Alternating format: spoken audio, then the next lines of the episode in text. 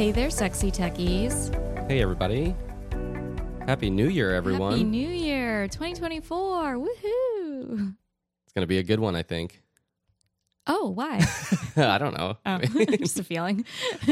I mean, why not be optimistic, right? exactly. Yeah. It's, um, what is it called when you put it out there and in the universe? Oh, uh, like you're manifesting it. Yeah. Yeah, we did, with, like, deja vu, we had that same exact conversation. I know. I can never Uh, on remember another, that word. On another episode. Yeah. And we also had that same conversation pretty recently, and I still can't remember the word. Yeah. Let's manifest a great 2024. I think it's going to happen. All right. So I hope everybody's well rested. Uh, got to spend some time with family and friends. We've been resting, uh, except today's New Year's Day. We didn't exactly take it easy last night, No. uh, unfortunately, today. I, want to rest more, honestly. yeah. But we did uh, we did make a change to the podcast over the Mhm. break. We did. So we have new podcast cover art. So if you've if you're listening on Spotify or anywhere you're listening, you should see a new design for like our podcast logo. yeah. Check it out. It's really exciting. Yeah, it's a it's it's a little more professional. Um, so when we started the podcast, we really were thinking of it as an MVP, like when you're building software, like doing product development or uh, product management. Uh, it was a minimum viable product, right? Like we Oh. didn't know if we were going to like it. Right. Um, we didn't know if we were going to be any good at it. We didn't know if anybody else would like what we were putting out there. Mm-hmm. Uh, so we didn't invest very much. Uh, Mae made our logo um, in PowerPoint, I think. Um, yeah, that is how I design things. you know, we bought some equipment that was relatively inexpensive uh, just to, to test things out. And we made it through season one and we enjoyed it. And people are listening. So we figured we'd invest a little bit into it. And so we got a new logo. I also got a few other things for the podcast. So I'm, I'm if you're watching on video, I've got new headphones. Um, Mm. they're more comfortable. I I, uh, I got them as a Christmas gift. My brother Matt also got us this sweet new audio interface here. Yeah. Uh, I don't know if you can really see it. It's kind of hidden behind our computers if you're if you're watching, but uh, it does some really cool things. Like uh, I I don't even know all the things it does yet, but I know that it can. make my voice sound like this, which is pretty cool. Um, kind of creepy, but okay. yeah, it can do some crazy stuff. Uh, and I think the, the quality is much better than what we were working with before. But on the first segment today, I wanted to talk about our new podcast art, uh, but more specifically, I want to talk about how we um, got it created. yes, not not on PowerPoint this time. Not in PowerPoint. we had a, a professional designer do it um, on a site called Fiverr, yeah. uh, which many of you may be familiar with. It's one of the largest freelance marketplaces out there. Uh, so I wanted to cover a little bit of Fiverr's history, a little bit of the uh, freelance industry, um, and uh, how much background do you have on Fiverr? Like, have you ever bought a gig on Fiverr? Ever purchased anything on Fiverr? um, I didn't know it was called buying a gig. Oh, I just thought it was like buying someone's services. yeah, they call them gigs, but Yeah. they're, it's a project. that makes sense. Yes, we've we've used them before um, for some graphics that we needed to have done. Oh, okay, cool. Yeah, that's what I've used the these marketplaces for before. Generally, too, um, graphics, a little bit of programming help sometimes uh, in the past. Um, but so the freelance market itself is enormous and it's growing uh, fast. So currently, there are 58 million Americans freelancing every year, and they are making a combined 1.4 trillion dollars Oh my each goodness. year For freelance. freelancing yeah, offering their services um, on a freelance basis freelancing is projected to become the largest employment segment in the us by 2027 Wow. so more people will be freelancing than like full-time employed That's interesting. by an employer yeah it's pretty cool Yeah. so fiverr was founded in 2010 in israel by two guys uh, micha kaufman and shai wininger Hmm. So Micha and Shai were friends, and uh, Micha had had some. He, he had founded a few companies before, and he and Shai were talking about like what they wanted to do next, and they had these like weekly idea sharing calls about businesses that they could start together. Uh, which, you know, anybody who's entrepreneurial probably knows what that's like, right? Like you, you get an idea, you especially if, if you're you know are considering starting a company with someone, or even if you just like to bounce ideas or you know like what if we did this Yeah. right like what if we Yeah. started this company so they had these phone calls and fiverr came out of one of those phone calls and it was one of Hmm. those ideas um, micha described it where you know you sleep on it and then you Mhm. wake up the next day and you're still thinking about it and then Mhm. you know you wake up the next week and you're still thinking about it and it, yeah. so you know those are the kind of ideas that you you want to sort of uh, lean into Yeah. and uh, uh, people would say like double click on these days i feel like everybody says double click Who's everybody? okay never mind um, so their goal from the beginning was to make working with freelancers as easy as buying something on Amazon, basically. Mhm. Okay. And I, I guess I should explain how Fiverr works for anybody who hasn't used it before. So Fiverr is a marketplace for purchasing freelance services. So the way that it works is you go on to the website, it's fiverr.com, uh, and there's two R's in Fiverr, and you browse for gigs that match what you're looking for. So um, they offer services like design, programming, video editing, marketing, translation, uh, Oh. writing, See, all I- different types of services. I didn't know anything else about Fiverr except for graphic design. So that's interesting to know that they also do like video editing and translating. Oh yeah, there's. Um, I mean, basically anything that you can think of to outsource to somebody else to do, like you could get it done on Fiverr. Like if I wanted to write you a song for our anniversary, I can go on Fiverr and someone can write us a song. I probably. I mean, Okay. I, I bet somebody offers a gig to write songs for people. Check it out. I don't know. Um, Interesting. so like I can go, I can be a Fiverr freelancer. freelancer and come up with hashtags for people's like weddings and birthdays and events. If there's a market for that, if people are willing to pay for it, I think they are. I'll test test the waters. okay, interesting. Didn't realize it was for just so much more than just graphic design. So that's cool. Yeah. So you start by, um, you know, let's say you find somebody who's offering a service that you're interested in. You can see their profile, you can see their picture, um, their name, where they're from, like what country they're from. Um, there's a lot of uh, U.S. based, but also international freelancers on Fiverr. Um, you can see a description of the gigs that they offer and the price that they charge. You can see their previous ratings um, to determine, you know, all this stuff to determine if they're the right fit for your project. You can message the seller if you have questions. Um, you want to make sure that they can do something for you. And then, you know, you, when you find the person that you want to work with, you place an order by um, providing the project details and requirements and then submitting your payment. Uh, once the seller delivers your work, you can review it and request revisions if you need any revisions to the work, if if- you know if necessary, or um, if you're satisfied, uh, or once you're satisfied with the offer, you mark it complete. Um, the payment is processed, and you can leave a rating and feedback for the seller. Okay. Okay. So the reason it's called Fiverr is at the beginning, every task or gig on the marketplace uh, was priced at five dollars. Oh, interesting. I had my theories, but that wasn't it. what was your theory? it's like after they complete a gig and their work is great, like you give them a high five, like a Or- a high fiver. Oh, high fiver. Okay, or like a five star rating. Oh, yep, that too.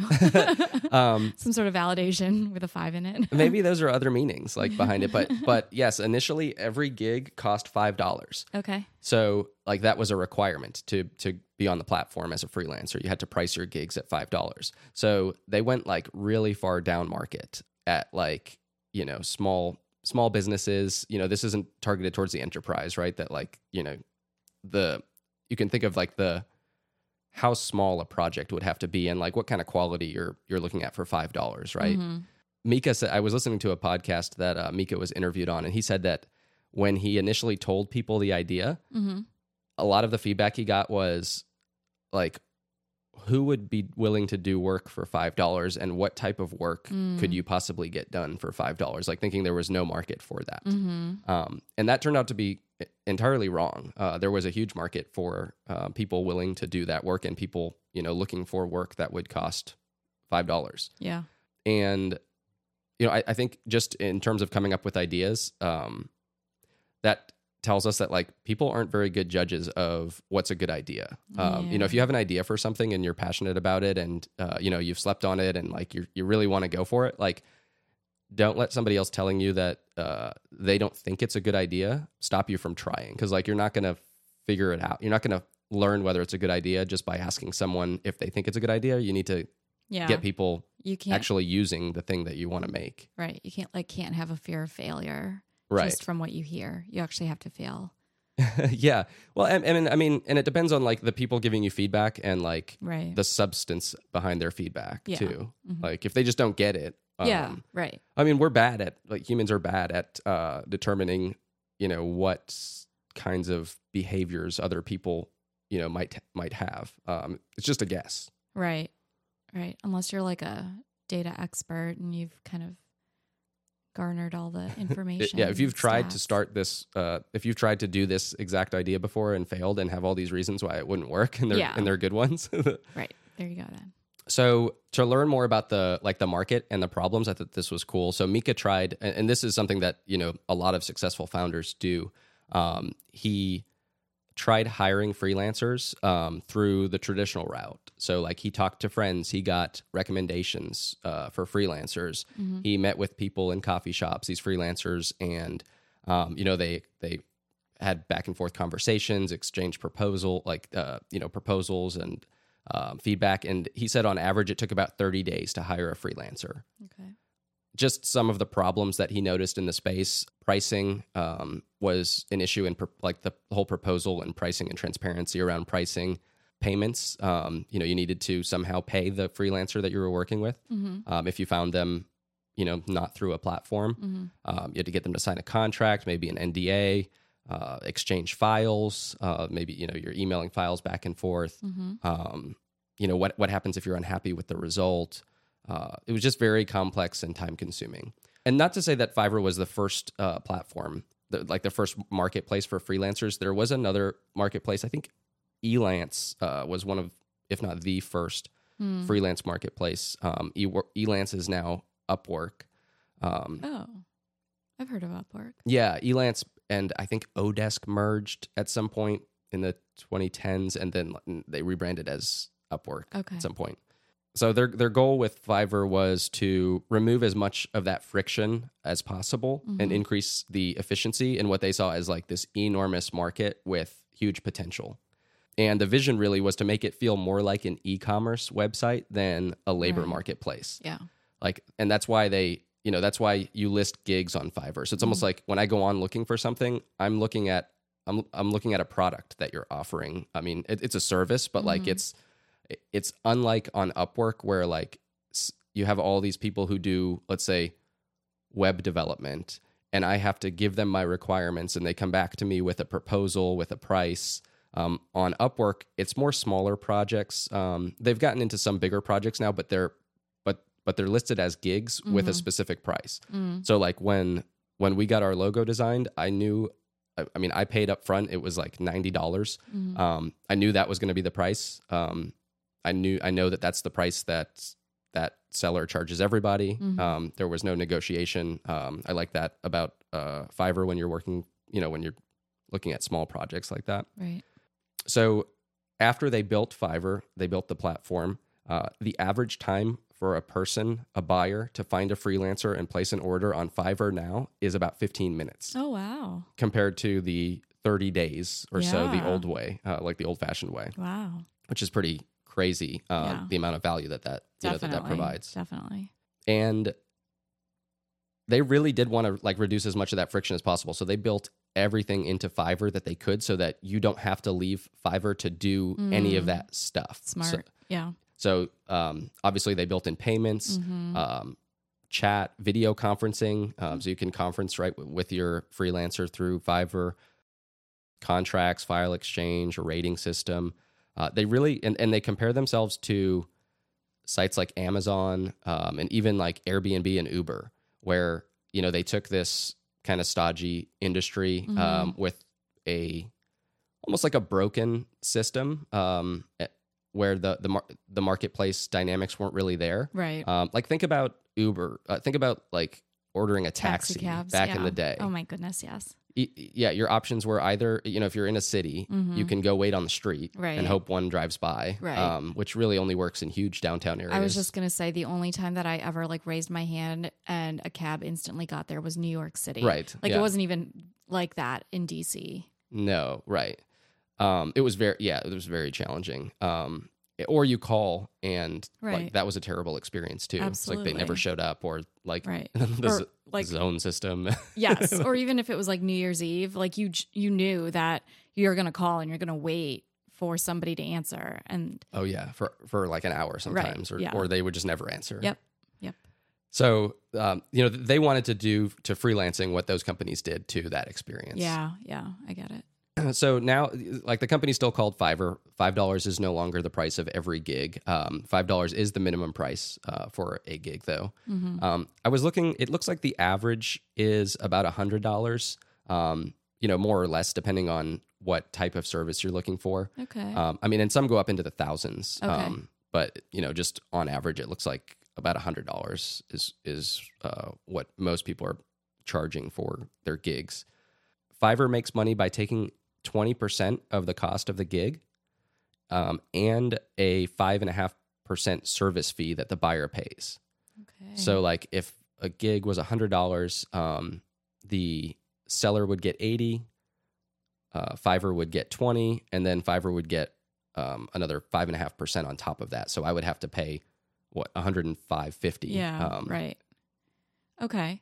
Are you able to tip the Fiverr vendor? You are. Um, and actually, after they complete the order um, and you approve it, Mhm. it, it actually asks you if you'd like to tip. It says it's customary to, to leave a tip. So, uh, up to this point, Fiverr has raised five rounds of funding, um, and they raised over $110 million in Ooh. those funding rounds uh, before they went public in 2019.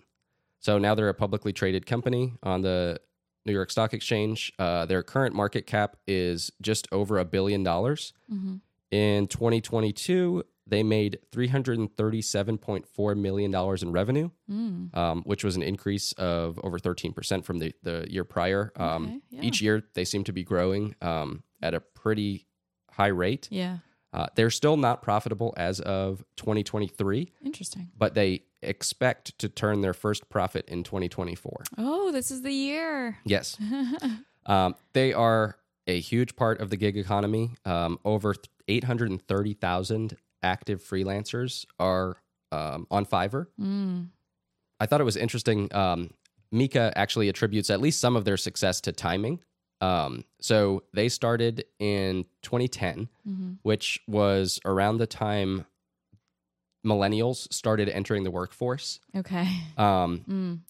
I know it's going. Yeah. So, um, and millennials, um, you know, there's sort of a change in career paths and trajectories. Um, you know, a lot of shorter duration jobs Right. um, versus staying at one company for your entire career or, Mhm. you know, 20 or 30 years at least. Mhm. You know, the rise of contracting. Um, Uber was founded in 2009, for example. Mhm, mhm. Um, you know, a lot of people becoming more comfortable piecing together different jobs and income streams right. to earn a living instead of just working for one company. Yep. Yep. Um, and so Fiverr sort of rode that wave Mhm. um, and that shift, which um, you know a lot of successful companies do, um, and whether they me- they mean to or not. Sometimes they're lucky. Um, sometimes that, that they know that the shift is coming. Mhm. So it, I mean, for anybody you know looking to start a company, if you can latch on to one of those waves early, um, Right. you know yeah, that's that was smart. yeah, definitely. Um, but for anyone thinking of building a marketplace startup, uh, know that success in building a two sided marketplace is extremely difficult. There are a lot of challenges that you face when building a marketplace that you don't face building other businesses. Okay. One of our products, we tried to build a marketplace um, at the the company that I founded, Mhm. um, yeah. and you know it, it may not seem like they're so difficult because we hear about a lot of the marketplaces out there like if you think of i mean you like the average person probably uses half a dozen of them Right. um you know uber Mhm. airbnb etsy Mhm. you know Mhm. all of these are are marketplaces and they had to start somewhere they all had to get past that chicken and the egg problem of like you know when you start from zero how do i get enough enough sellers on the platform when there aren't any buyers and how do i get enough buyers on the platform you know until i get enough sellers to provide the services so you've got to get through that and you've got to get enough traction to sort of get that flywheel going um, to sustain itself Mhm. competition can be really tough um, especially if there's like a clear name brand winner in the Mhm. space Mhm. and margins can be really low. Um, I think that's one of the reasons that Fiverr's probably not uh, profitable yet. I mean, they're just they're taking a percentage of the Right.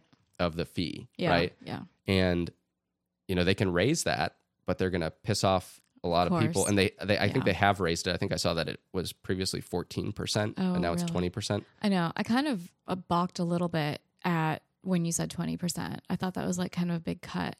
Um, Yeah, I'm, I think it's fairly standard though. I see a lot Yeah. of marketplaces take. I, I don't know what Uber takes, um, but I, I wouldn't be surprised if it's somewhere around there. right. Um, but I know well. it's something that like people always complain about. Oh yeah, I mean, when, yeah, as, as being part of that marketplace. Sure. Um, so I've used Fiverr a few times now, um, and you know my thoughts on it personally. I, I enjoy using Fiverr. I've actually never had a bad experience um, using Fiverr. Mhm. Um, I've only used it for small projects. Um, you know, I think probably a hundred dollars is probably the max that I've paid somebody anything. You know, for anything on Fiverr. Like I said, I like that the price for the gig is already set. You can see past examples of the exact work that you're looking to have done. Yeah. So, like the That's person that I hired, he had a gig for, it wasn't just he's a designer. It was, you know, I'm a designer and here's a gig for creating your podcast cover art. And he Right. showed, you know, dozens of samples of, of cover art that he created. Yeah. Yeah, I know that you really like that because when we had to go back and do different iterations for things, I had like a vision in my mind, but I couldn't really explain it because that's just who I am. I have this like I'm big picture, but then when it comes to like what's the detail you're talking about, it was hard for me to like extrapolate. But then you're like, here's his portfolio. Look through it. What font exactly did you have Yep. in mind? And I was able to kind of see like what was similar to what I wanted in my head. Yeah, no, I think that's that's true, and that's um, a good point. Leads me into my next uh, portion is sort of like advice for you know having success on Mm. on sites like Fiverr. Mm-hmm. Um, you really need to know what you're looking for going into it. Um, you can't expect the same sort of like consultative approach you'd get Mhm. if you partnered with an agency where you're going to like sit down and like talk about your concept and get Yeah. some constructive feedback and like bounce ideas off of each other Ooh. like you you really need to know what you want um and like think about so we went in we our first concept that we had for our for our cover art you know what was your reaction when you saw the design that came back I didn't think it was good. yeah Um, I'm trying to remember what it was because there were a couple iterations that we got. Um, what did I say about it? well so originally we were going to have like more of our bodies in the Oh, yeah. cover art and it it i think it it ended up being a, a mix of like it was a difficult concept to execute well i think um it you know may have been beyond the skill of the designer that we chose Mhm. but also I think it, you know, in hindsight, it probably just wasn't a great idea. Right. Um, Yeah, I agree. And you know, if you worked with an agency, they would probably tell you that ahead of time. They would have been like, eh, "I don't think that's a good idea. Let's try this instead." Or you know, Yeah. we had to kind of figure that out on our own. Yes, which is interesting for um it's because every time, you know, we talk about these like new companies or these like startups, I always think about like my personality type and if I would, you know, succeed in, you know, these things and these concepts and just knowing my personality type and what a collaborative person I am, I kind of need that like consultation um process Yeah, because I have these ideas, but then I need a little bit of validation to like, is that something that you can do, or you know, are you following along with what I'm saying? Yeah. Basically, And so uh, another piece uh, of advice that I have is like send a message to the person that you're thinking of working with or a couple of people and tell them your idea and and you know this is before you place the order and ask them if they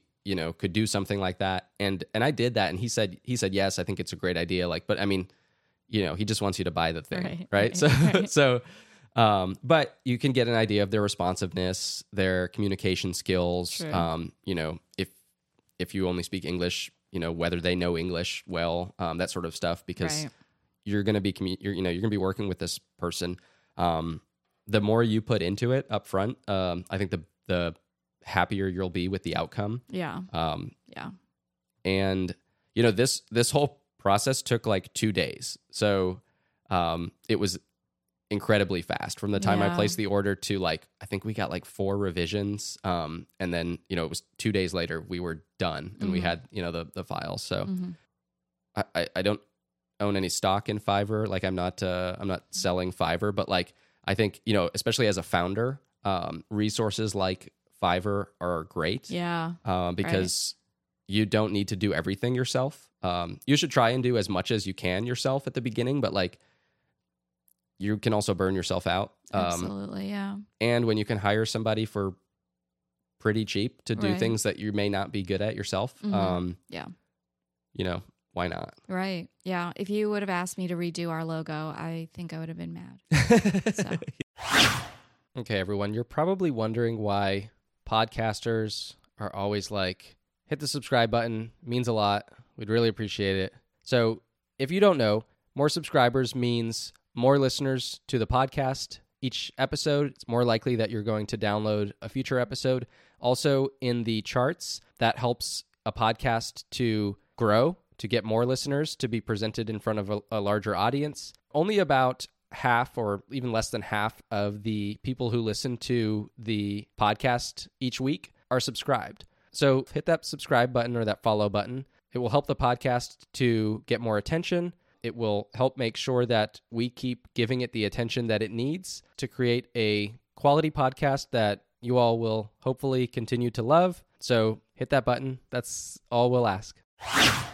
Okay, so it's the new year, and what's exciting about a new year is that there is a possibility of so many new trends that can come about um, in 2024 that either have kind of started creeping their way like to the forefront of people's minds, or maybe they'll just explode all of a sudden because of things that are happening in 2024. So, one of the things that I wanted to talk about were um, just some of the big trends that um, we are probably going to be seeing in 2024 um, based on you know experts who are kind of like looking at the data and you know seeing like spikes in numbers and usage and things like that. And maybe it could even help any of our listeners that are thinking of you know starting a startup or starting a business that maybe they can be in one of these fields that we talk Yeah, about that's I where my know. mind was going. Yeah. So there's no rhyme or reason to this list that I have. I'm only going to highlight like, you know, three trends that I saw from like different articles um, that came up. But um, so the first one I wanted to kind of just like start a little, you know, light and um, wanted to get kind of like to the bottom of things. Okay. And what I mean by that is the trend of butts, Like um bum bums. asses. asses. Okay. Gluteus maximus. All right. So, and when I say butts, I am not talking about women's butts. I am talking about the big fitness trend for men to have big butts. Did you have you heard of this? Have you heard that this is becoming a thing? Um, no, but I would like to say, uh, Sorry. Uh, so I started working out a lot more in 2023, Okay. um, and uh, I That was yesterday. learned. Yes, as I was yesterday, but you know, like mid 2020, early to mid 2023, and um, you know, I had always neglected my uh, glutes in Mhm. my workouts, Mhm. and I learned.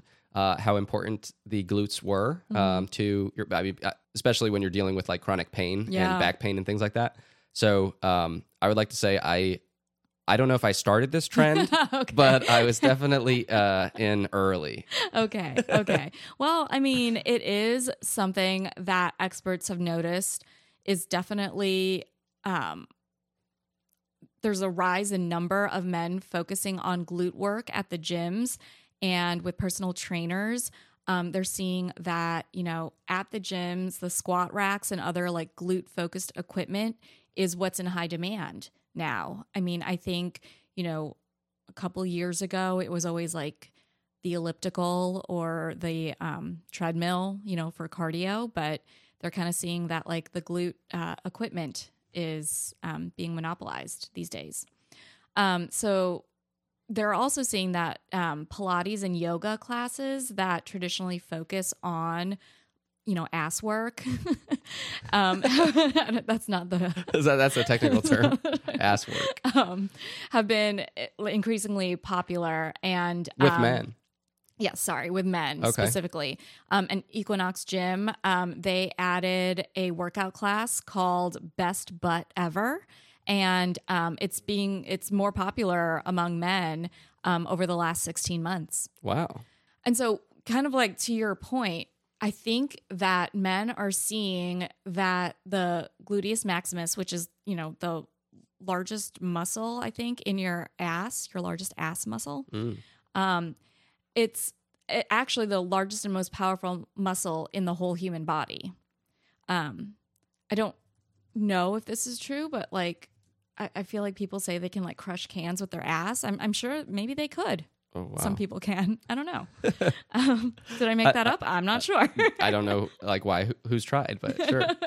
but um so like you know very developed glutes can improve your functionality making you stronger run faster just make you just more athletic jumping higher improving acceleration um and then building strong glutes like what you said has significant um benefits for your posture and it stabilizes your pelvis and helps protect your lower back so if you're having any lower back pain um, which a lot of men do because of like I don't know heavy lifting that they do or like bending and lifting improperly. Or just sitting all day and No, not too, that. not exercising enough. Just yeah, on the other side of the spectrum, um, you know maybe you should consider you know working out your glutes. Um, weak glutes could lead to serious um, injuries and pain throughout the body, like what you said. So it is definitely something to focus on and look at. But not only are men, uh, there's a trend of men working out, you know, their butts, but there's also a trend that um, clothing companies are seeing um, where men are like updating their wardrobes to accentuate their rear area. So, do you know the clothing company Rhone, R H O N E? Uh, I've heard of it. Yeah. So they're like um, men's fitness clothing brand. Um, and their sales of um, their slim commuter pants jumped 55%. And their commuter pants are known to kind of like be flattering around the butacle area. Okay. Um, How many different ways can we say? this is fun. And um and the skinny version increased 33%. So they're seeing like a huge increase in sales not just um in men wanting to create a good butt but also having the optics of having a great butt. And it you know, people are saying it's because when you have a nice looking ass, people know that you are fit. Like if you have really great abs, you can still hide that even if you don't have good abs. But if you don't have a good butt, you can't hide that. Like people know if you have a good butt or not. True or false?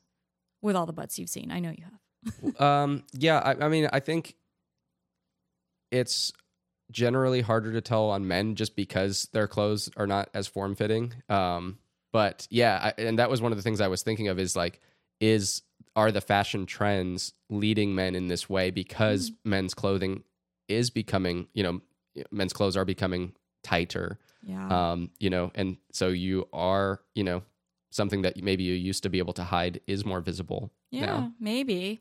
Um, I do know that um, I know you would love to think that you started the butt trend, the workout No, butt trend. No, I, I, but um, I, am just just uh, sharing facts. um, but I do know that like in I want to say like 2021 or something, um, there was a TikTok challenge called um, the Cake Check Challenge, Oh, and um, that's where you know a person would like lay down on their tummy at the gym, and somebody pushes a barbell over their legs from behind, so it kind of rolls towards their ass. And they see if the bar rolls just like upwards and like bounces off your ass, or if it just like glides right over your glutes. And oh, okay. that um i don't know that made people want to have a bigger butt Yeah. if they didn't pass that challenge or something so anyway so i just figured i'd highlight that because there's a lot of opportunities for you know businesses and startups to capitalize on this trend um, i was just kind of thinking like workout apps and programs um, you know that can help develop exercises for the glute area Yeah. The the peach. yeah the, the peach Yeah. is that I what we're gonna call I it haven't said. Well, you know, isn't that the that's the like icon, the Yeah. emoji that Yeah. you use, right? Yeah, exactly. Yeah. So someone can start an app called the Peach, um, and it's all about butt workouts, and maybe it could be like a whole or, or social network where you know people compare peaches. I don't know. Yeah. No, I mean, I have seen um, at least one. I'm sure there are plenty of Instagram influencers too who like Mhm. target. Uh, this is more towards women, I think, Right. but like target you know women who want to work on their butt specifically. Yeah, yeah, and even influencers that um, sell clothes um, made for w- basically women's asses. Like there's leggings that can really like accentuate, you know, your butt cheeks hmm more. hmm Yep, targeted ads for you maybe. Um, so, and that was the other like business idea. I was thinking that, you know, there's more clothing breakthroughs that have helped define women's butts. And you can also translate that maybe to men's clothing as um, Rhone kind of has already started doing. But maybe there's other um, breakthroughs that that can be out there for men's butts. Yeah. So let me ask you: Do you want to see men's butts in yoga pants? Um, I I I like big butts, and I cannot lie. I, I don't. I would not mind that. I I wouldn't. Interesting. Yeah. Okay. Well, I mean, we'll see if that happens. Yeah. I mean, if you started walking around in yoga pants, I'd be like, yeah. Oh no, I'm not going to be the trendsetter in this area. we'll see. Talk to us in a year, and you're gonna be like, hey, I just got these yoga pants. yeah, maybe, but I'll be late to the party. okay. You want- you just want to see it like all like work out first before Yeah. you hop on. Got it. Okay, and so another trend while we're kind of talking about bodily aesthetics, something that has just exploded this year, and I can see it being becoming even more of a trend um, in 2024 is weight loss medications, right? Yes, So, which one huge business. comes to mind when you think of weight loss medication? the Zempi, The Ozempic. Zempic, yes, Ozempic, um, and that is just it's something that's been known. Um, it, it, I don't know. It's like this household name now, like on our street. Like everyone is talking about how housewives are like on Ozempic because they want to lose that last like you know ten pounds before the event or the party or whatever, and like people are kind of getting on these you know medications that are supposed to be for diabetes. So so what like Ozempic and these weight loss medications are, it's a GLP-1 receptor agonist. And so GLP-1 is a glucagon like peptide receptor agonist. Um, before 2012, there were only a few weight loss medications approved by by the FDA, but recently it's just become approved for weight loss. Um, and people have kind of been trying it as they were treating diabetes. So like Ozempic um, was is it's originally a type 2 diabetes medication to help lower blood sugar um, in patients. It acts on um, a receptor in your brain to tell your body that you're not hungry, and it helps to optimize the control of insulin levels. So there's Ozempic, but um, that one, the FDA approved version of Ozempic um, that is approved for weight loss and not just diabetes is actually called Wegovy. And I don't know if you've heard of that. I've yeah, I've I've read that. I'd still call it Ozempic. though. Right. And I think that's what uh, that and that's what I'm learning and maybe I'm just like late to the party but like I just figured everyone was on Ozempic and they're just using like diabetes medication but really there is the Ozempic for weight loss and that's called Wegovy. Um and you know it's it's this injection that's approved for use in adults and children aged 12 years old or more with um, signs of obesity. Um, another medication that is out in the market is called Mounjaro. Have you ever heard of that? Yeah, uh, I didn't know that that was in the same class. Okay, yeah. So that's a once a week shot. It is a GLP 1 and a GIP receptor agonist. GIP is glucose dependent insulin um, or tropic polypeptide.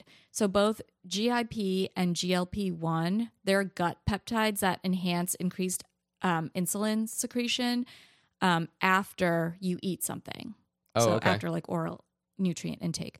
Um, it's already been approved and um, indicated as like a supplement to diet and exercise to improve glycemic control in adults with type 2 diabetes.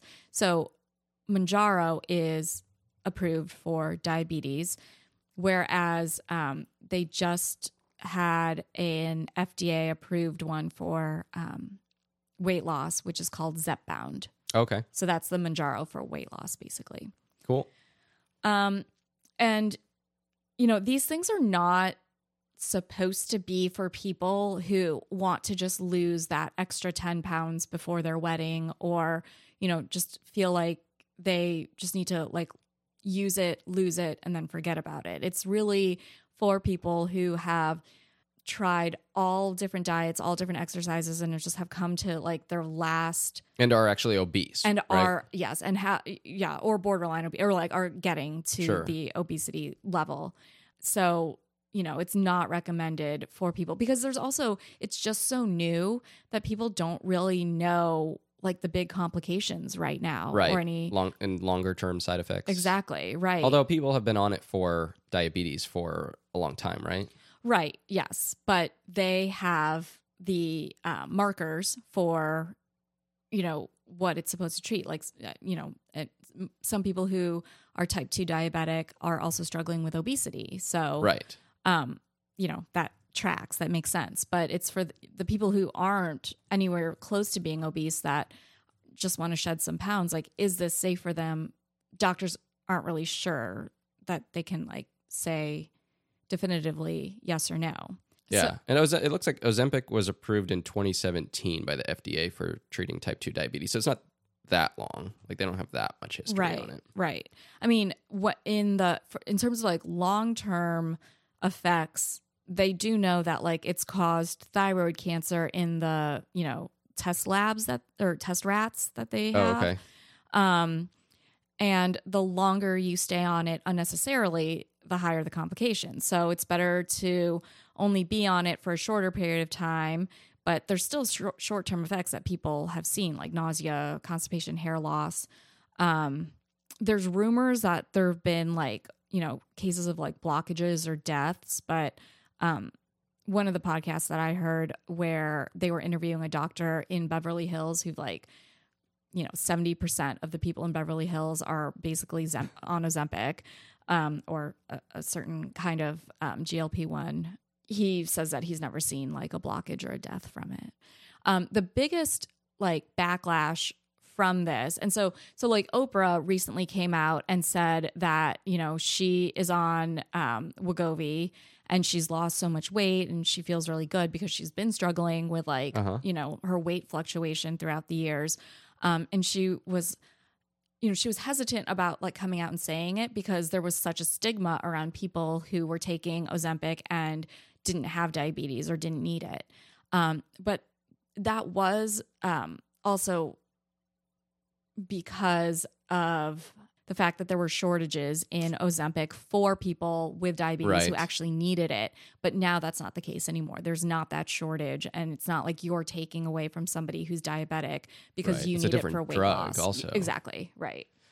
Um, yeah, I mean, I, I've heard it called a miracle drug. Uh, Mhm. these these GLP ones. Mhm. Um, it's uh, probably the most effective um, weight loss treatment that's ever been developed. Yeah.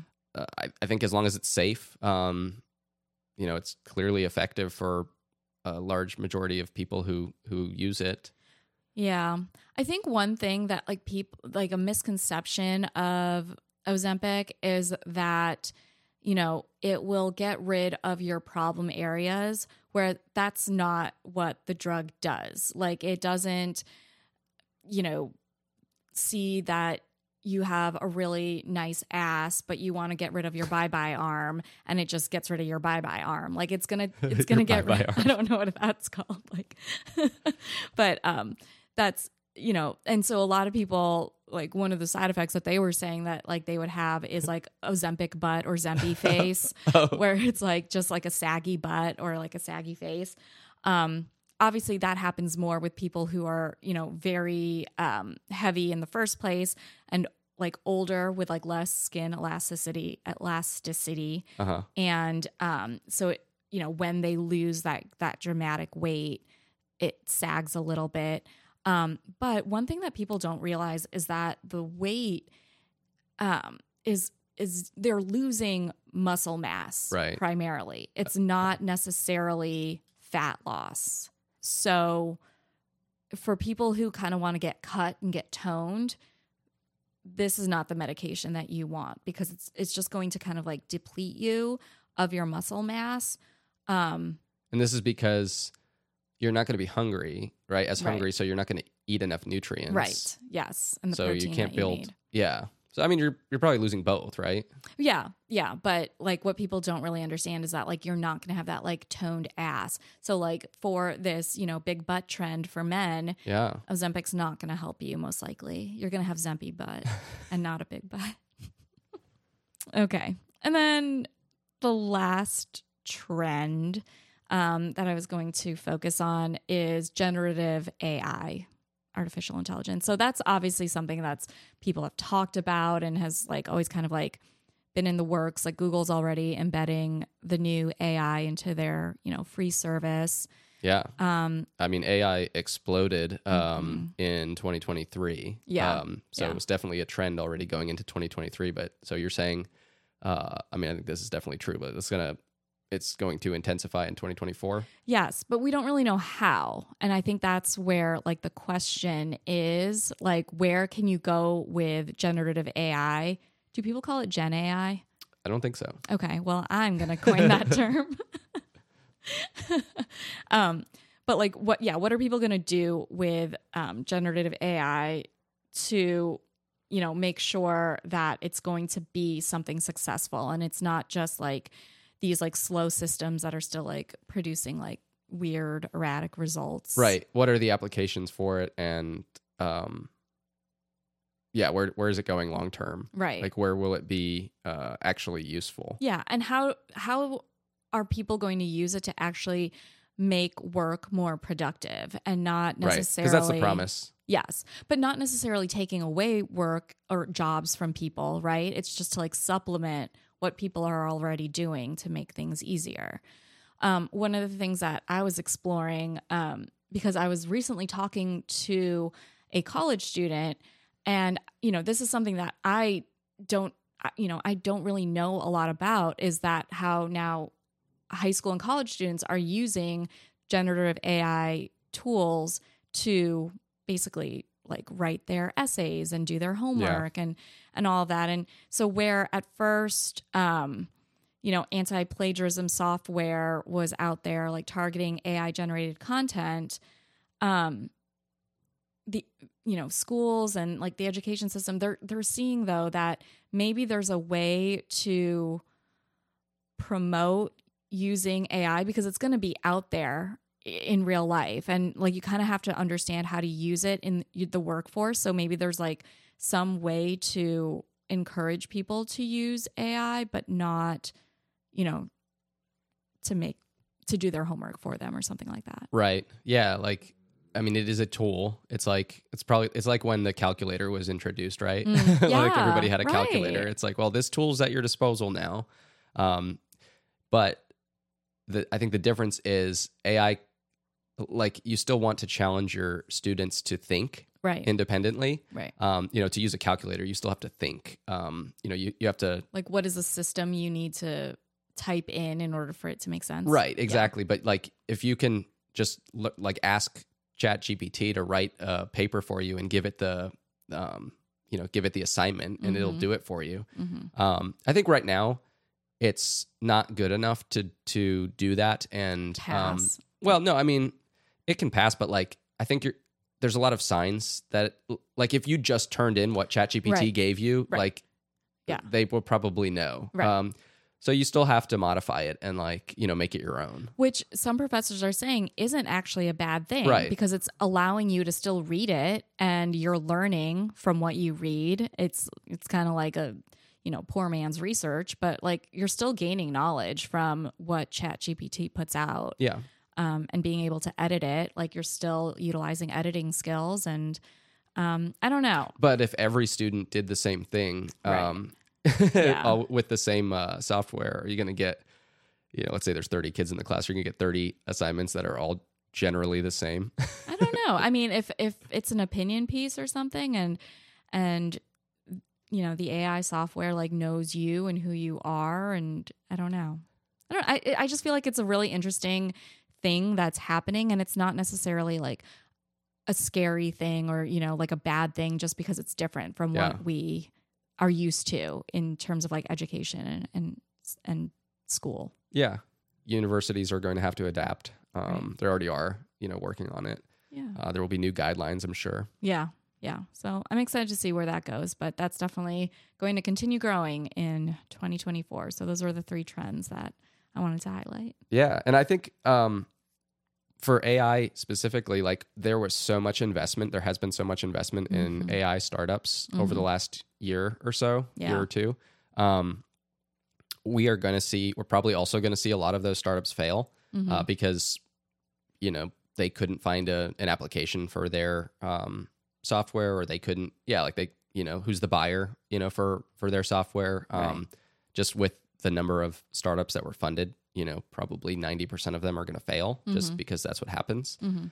But like, that doesn't mean that AI as a um, technology is failing. Right. Um, Yeah. We'll we'll just have to see where it goes. Yeah. All right, Tony, are you ready to hear who our very first hot mom of the week of 2024 is? Yes. I like I'm on the edge of my seat. I know, I'm sure you are. so without further ado, it's time for our hot mom of the week. Yeah, whoa, last time I checked, I'm still hot, real hot. Okay, so since we did a spotlight on Fiverr, um, I thought that we could highlight maybe a creative and trending graphic designer as our Oh, hot cool. mom of the week. So um, her name is Jessica Hische, and it's at Jessica Hische, J E S S I C A H I S C H E. Okay.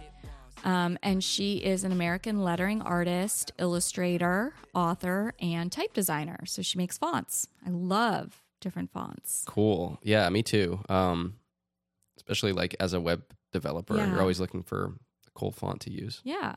So she was one of the first of a new generation of letterers. And um, the present day flourishing of the lettering arts can, um, in part, be traced back to her emergence. So um, her bio says if you ever ask yourself, should I work for free? Jessica created a flowchart for that. Um, she follows a philosophy that she coined procrasta work um, in which she does side projects with passion until they become projects that pay. So I think that's pretty relevant to, you know, startups and the freelancers that we kind of Yeah, definitely. talked about. Along the way, she's merged the visually innovative with practical business acumen, and um, she's become a mentor and an influencer to creatives of all types. Um, she also created a website as another side project called Don't Fear the Internet. And that's a tutorial website that teaches basic HTML and CSS to beginning web designers.